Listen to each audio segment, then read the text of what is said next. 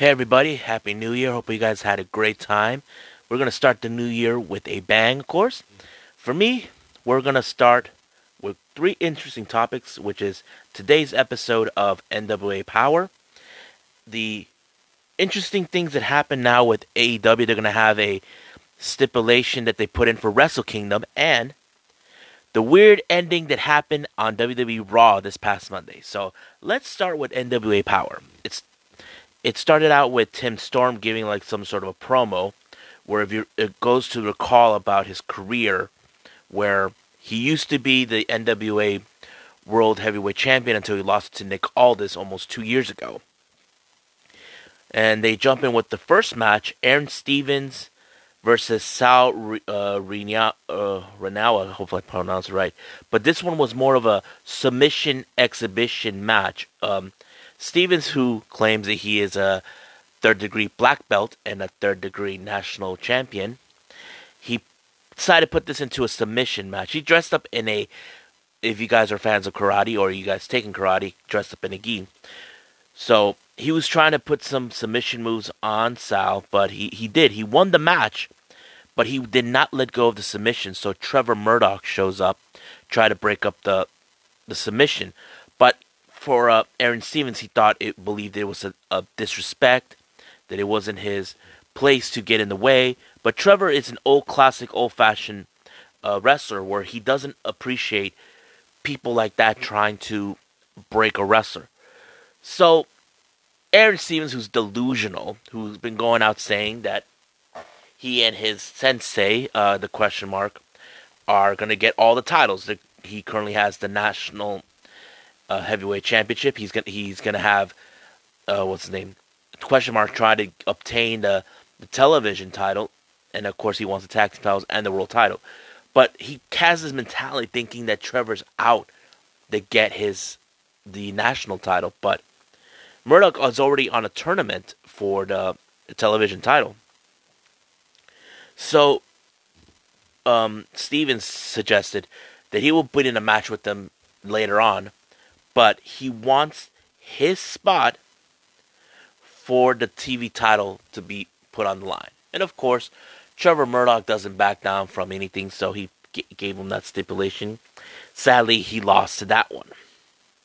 So they went in an interview with the Pope and Outlaw Inc., which consists of Homicide and uh, Eddie Kingston. And of course, Pope is really a fan of Outs- Outside Link, Outside Inc., he looks at them they're world champions. So I think if you recall, he seems like he's interested in forming like his own version of the Four Horsemen. If you're a fan of that, so we're still gotta wait and see what's gonna go down to that.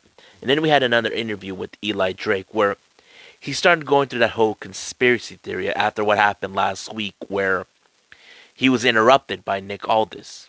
You know, trying to go in the holiday cheer. He hasn't been booked for a match whatsoever, and he he's like going out saying things about Mr. Anderson.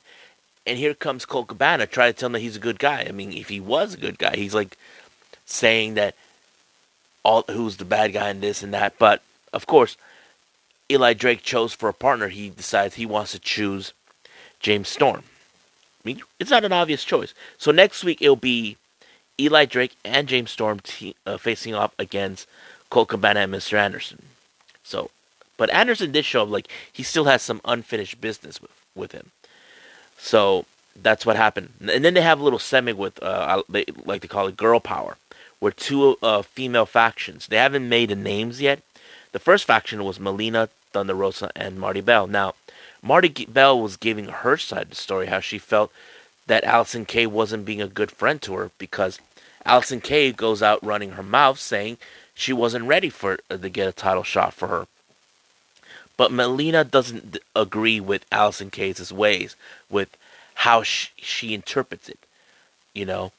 So, and then they jump in with the net with the other faction: Allysin Kay, Ashley Vox, uh, the uh, Tasha Steelz, and ODB.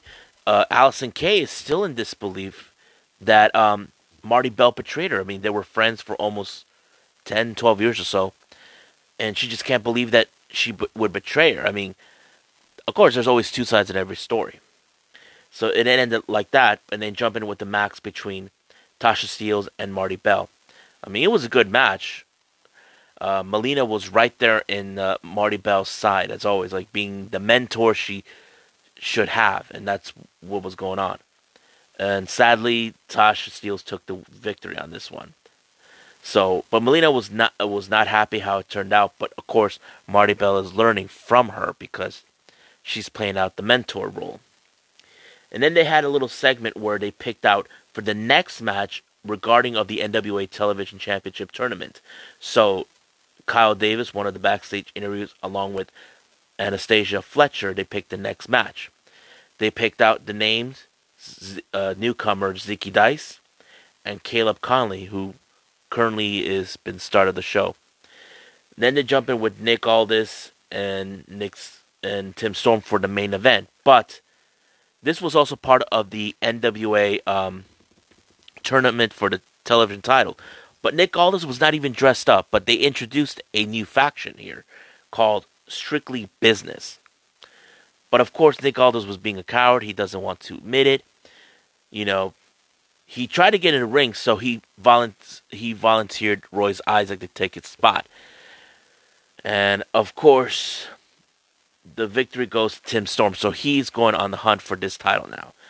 But without Nick Aldis realizing, behind him is Rock and Roll Express, a team that Nick Aldis felt that he was disrespected because Nick has been telling everybody he should be in the same category as Ric Flair, as Harley Race, any other NWA champion legend that were there before his time. And that's how it ended. Uh, but I can't wait to see what's going to happen for next week because it's going to be awesome to watch. Now, let's talk about this interesting thing is for all the AEW fans out there who are watching. As you all know, AEW from the start, they always wanted to work with with New Japan Pro Wrestling, but of course, they have been talking with them or negotiating. Now, a while ago, the unthinkable just happened. The ace, Hiroshi Tanahashi just announced this in front of the Japanese New Japan world that he wants a title shot for the AEW title. Now, this was like the biggest shocker. He is stepping into the forbidden zone, which was unheard of. So, I, I'm like saying, wow, this is not a bad idea. And of course, um, Tony Khan, the AEW president, said, let's do it. Let's, why not? So they're giving permission to let this sanction match. But here's the deal what's going to happen. As you all know, Tanahashi is set to face Jericho at Wrestle Kingdom in a special match. Now, the stipulation is this if Tanahashi beats Jericho for for that uh, for this match, he will get an AEW title shot. Now it's still unclear when would that happen, but my money will say it can happen in Revolution because that's one of the four, one of the four of the pay per views of the quarterly they're going with. I'm truly excited to see how this go. But uh, could this be the sign of what uh, that maybe we'll get uh, what we wanted? The working relationship between AEW and New Japan. Well, you may never know. I'm I'm kind of interesting because I am gonna watch Wrestle Kingdom this Saturday. And if you guys think it's a good idea, leave a comment down below. Now, the last thing I want to talk about is the weird ending, and I have to say this is a load of crap in my opinion. What happened? The ending end of this past Raw was so messed up. They had the wedding between Lana and uh, Bobby Lashley. Now, the major bombshell that happened is Liv Morgan shows up saying that she was in love with Lana. And that it's kind of weird. And it went on with Rusev coming out, you know, beating the crap. But here's the thing that bothered me. As you all know, there is no denying that Sonya Deville is the only openly lesbian in WWE. And for a while they've been trying to build a lesbian story in WWE, but they decided, you know, to to cancel it. But this is one of those stories that I've been hearing about by people be, that, from behind stage that they were Vince and WWE were known to take ideas and give it to other people rather than the person who thought of the idea. Instead of that, they gave it to Liv Morgan, and a lot of fans were not too pleased about it. This is really messed up. Why would you give the role to Liv Morgan? I mean, don't get me wrong, I, I she's awesome, but putting her in as a lesbian, that doesn't go well for me. I'm like, I don't know where this idea come from. This is why WWE's writers are full of shit, in my opinion. Pardon my language, people, because it's true. They're full of shit because these guys are from Hollywood. Why? What do they know? They misinterpret the whole story about the whole LG, whatever. You know, I can't. I keep forgetting. But why? Why, of all people, you gave a role to someone else who's not involved in that community?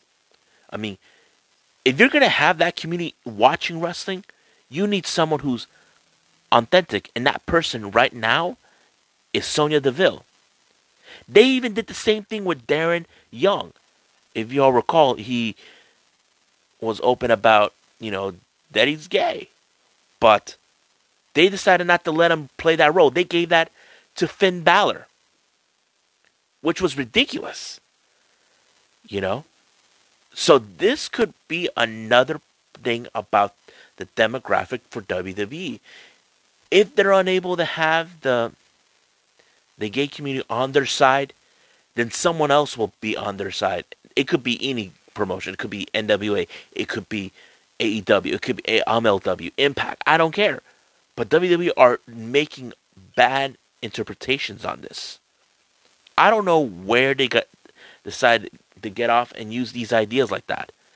To me, they need to stop doing that and make this for real. So that's all I got to say for that. I mean, it's really, really stupid. But I hope you guys are enjoy this talk. Um, I know it's very short because right now I'm about to leave for dinner. But the next episode will be the Wednesday Night War. Originally, I was going to put NWA on this one, but nope. I decided, you know, I'm going to do this today just to get it out of the way. So for now, I must bid all of you adieu. So goodbye Mwah. And have a nice night. Bang!